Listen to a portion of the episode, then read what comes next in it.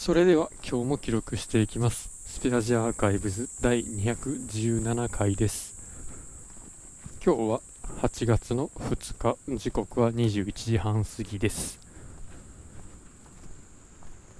今日は、まあ、皆さんなかなか大変な一日だったんじゃないでしょうか。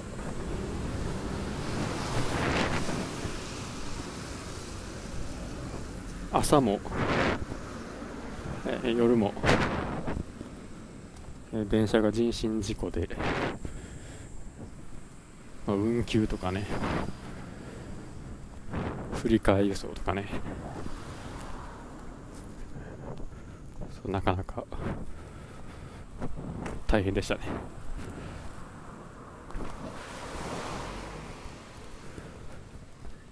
朝は朝でそんなにダメージはなかったんですけど、まあ、それでも自分も振り替え輸送を使っていつもと違う駅から会社まで歩いてですね。まあそれはまあちゃんと定時に間に合うぐらいで、まあ、ギリギリでしたけどなんとかなりましたね。ただ帰りの方がひどくて。まあどうしようもないと。まあ一応まあ振り替え輸送で近くまでは来れたんですけどその振り替え先もちょっと遅れたりとか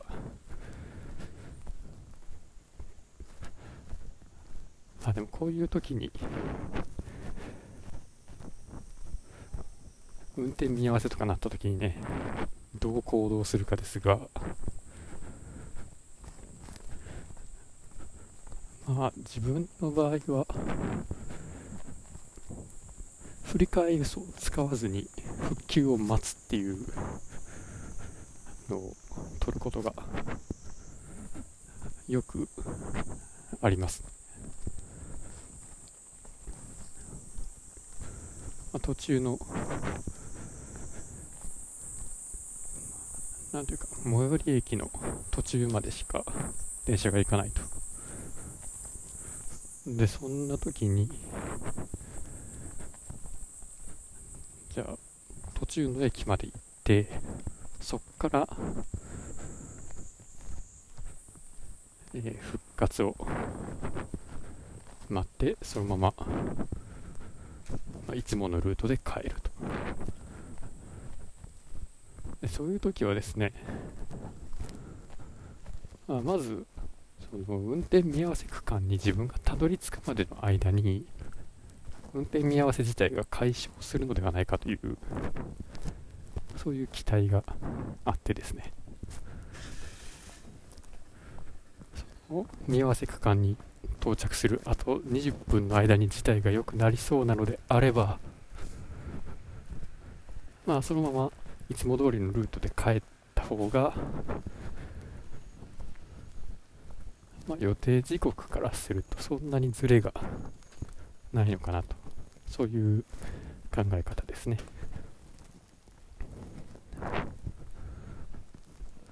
でこの方法で行くとですねもしその運転見合わせの回復がですね全く進まなかった場合その途中の駅でずっと足止めを食らってしまうことになりでしかもその駅で自分と同じような作戦の人がですねホームから溢れるぐらい集まってくると。でそしてぎゅうぎゅうの電車ででしかも、まあ運転見合わせから回復した直後ということで、まあ、特急とかもなく全部確定で行ったりするわけですよ。だからぎゅうぎゅうのまま確定で結構な距離を移動することになってまあこのご時世でぎゅうぎゅう詰めの電車っていうのはあんまり乗りたくないのでまあ、今までだったらそれでも、ま期待値として、まあ、予定時刻からの遅れっていうのが、まあ、低そうだなと思ってこのやり方を取ってきましたが、まあ、今日は、まあ、ちょっと変化球でですね、まあ、振り替え輸送で帰ってきたところです。で振り替え輸送を使うとそのさっきの今までの自分のやり方である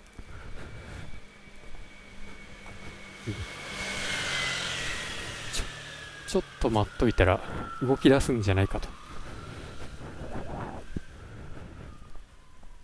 その淡い期待をですね、まあ、どこまで無視できるかというか。どんだけ気にせずにいけるかなんですが、まあ、今回この振り返り走でやってみるとですねちょっと予想していなかった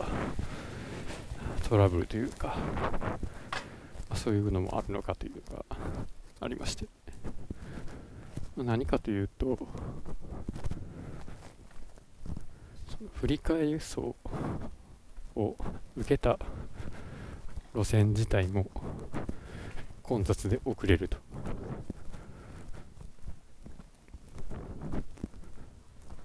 今までそういうパターンは、まあ、よく聞いてはいたんですがいざ自分がそのフルカ輸送に乗る側になった時にですねそれが自分ごとになると思っていなかったので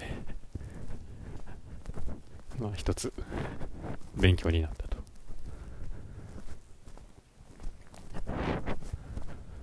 でそれともう一つは振り替え輸送を使わずにそのまま、えー、まあ、いつも通りのやり方で帰っていた場合に、えー、今日のパターンでいくとその乗り換えの振り替え輸送への乗り換えのタイミングで復旧の運転再開見込みの時刻が提示されたんですがそれが割と微妙な時間でああどうしようかなこれやったらちょっと待ってもその方が早いかもしれんなと思ったんですけど、まあ、いざ蓋を開けてみるとあそこからだいぶ伸びた時刻で運転が再開したようで、まあ、その辺をこうあんまり気にせずにもう振り替え輸送の路線に行ったんだからもうそれはその道で行くしかないとなってから、まあ、腹をくくったような形で見ていました。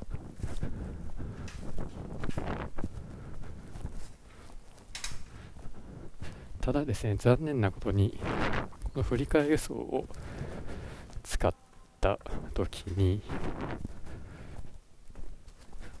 降りれる駅がですね家から遠くてですねまあこうして40分ぐらい歩くことになっているわけです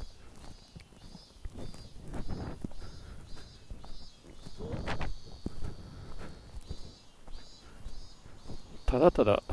40分歩くっていうのも、まあ、ちょっともったいないので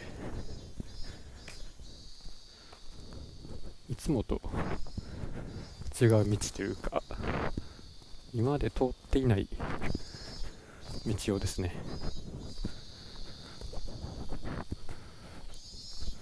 通りがかったスーパーで買ったアイスを食べながら歩いていました。森永製菓の。えチョコモナカバチョコモナカジャンボのバニラ味ですね。これは実際にはバニラモナカジャンボっていう商品名だったらしくちょっとそれは知りませんでした。でこれがですね、商品の運搬とか保管の方法が良かったんでしょうね。このモナカの皮がですね全然湿気てなくてすごくパリパリだったんですね。それがすごい美味しかったです。でこのモナカをパリパリに保つっていうのは、まあ、もちろん、えー、輸送中とか陳列とかでですね、まあ、アイスを溶かしてしまって水分をモナカのあの生地に移さないっていうのもそういうことでも、まあ、難しいんですけど予防できますがそれとは別に、えー、チョコレートのようなですね植物油脂を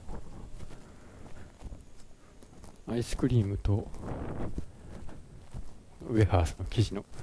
間に挟み込むことでですねウエハース自体がアイスクリームの水分と直接接することを防ぐことができてですねふやけにくくなるっていうのをなんかどっかで聞いたんですよね。どこで聞いたんやったのかな。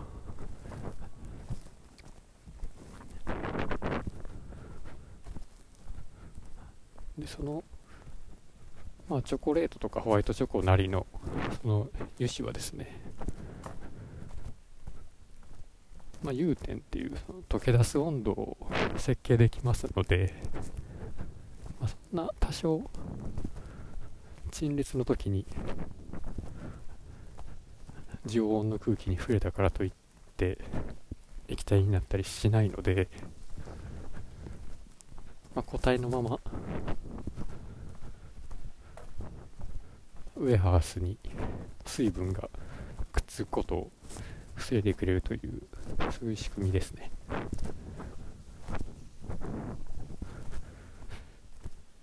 なので、まあ、こういうコーティングの入っていないウエハースとアイスクリームが直接触れ合っているようなタイプのアイスモナカっていうのは結構ふにゃふにゃになりますよね。まあそれはそれでウエハースにアイスの味が染み込んで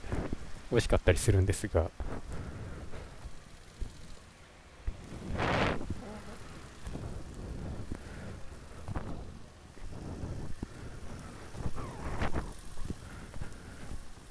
まあそういう食感の違いっていうのを楽しむっていう意味では間に油脂のコーティングが入っていた方が楽しめそうですね。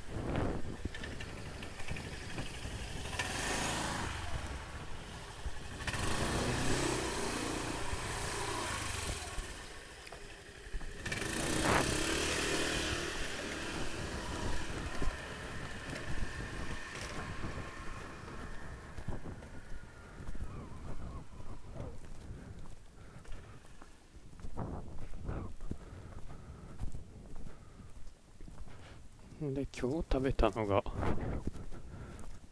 森永製菓のチョコじゃなくてバニラモナカジャンボだったんですけどちょっとどっちを買おうかなと迷っていたのがあってそれが、まあ、同じくアイスモナカのお菓子である、えー、あれはロッテのやつやったかなあ、何やったっけあれ。モナ王や。で、モナ王の方が、ちょっと量が多いんですよ。チョコモナカジャンボとバニラモナカジャンボは 150ml なんですけど、モナ王は 160ml なんですねで僕が買ったお店での税抜きの価格がまあチョコモナカジャンボの方が88円でモナオの方が98円だったので、まあ、10ml に対して10円の差があったんですね。で、まあ、これは、まあ、グラムあたりの値段をして買ったとかそういうわけではなくてモナオの多分期間限定だと思うんですけどクリームチーズ味っていうのが出てるんですね。八天堂監修のあのクリームパンあクリームパン味やったかな。それは先週ぐらいに食べたのでじゃあモナオじゃない方食べようと思って。で今日はチョコバリじゃないや。チョコバリはまた別のアイスですね。先端のチョコバリですね。バニラボナカジャンボの方を選びました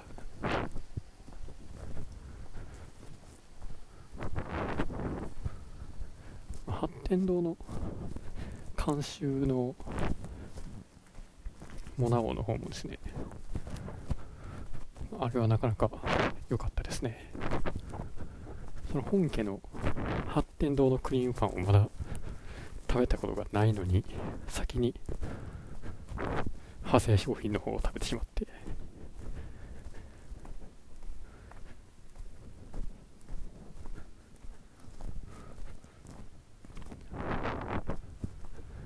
までもなかなか駅で駅というかデパ地下とかで八天堂のお店を見てもまあやっぱり自分の場合は時間帯が遅いので結構売り切れてるんですよね。すごくいい香りだけ残したまま商品がないのでかなりもどかしい気分になります。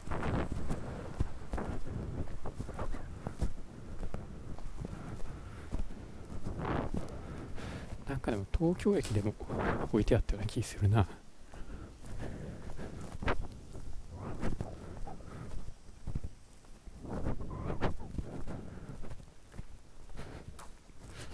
いうかクリームパンじゃないけど。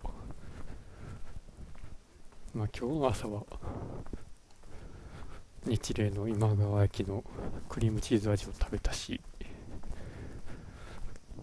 その前は蔵王の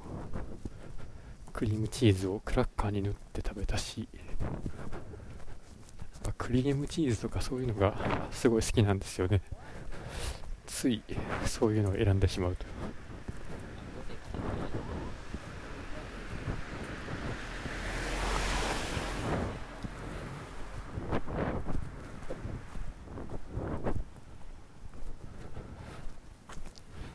でも僕はあんまりクリームチーズのことを実は知らなくて。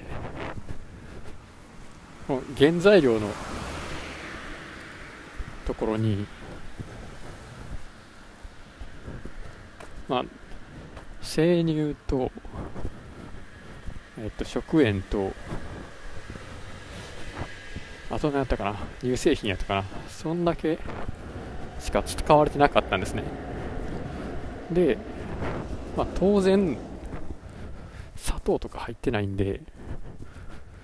後から考えたら当たり前なんですけど別に甘くないんですよでそういうことに気づかずにそのままスプーンですくって食べた時にですねあれ？とあチーズやんこれと思ってクリームチーズイコール甘いみたいなそういうケーキの入ってるようなクリームチーズばっかり想像してたのでちょっと残念な気分になったっていうのがあります。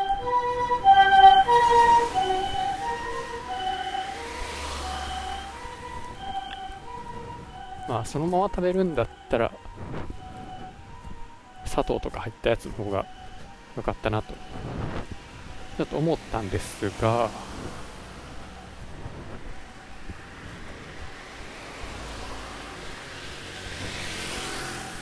このクリームチーズとですね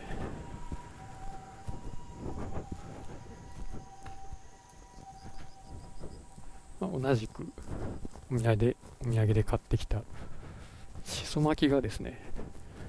一緒に食べたらめちゃめちゃマッチしてですねちょうど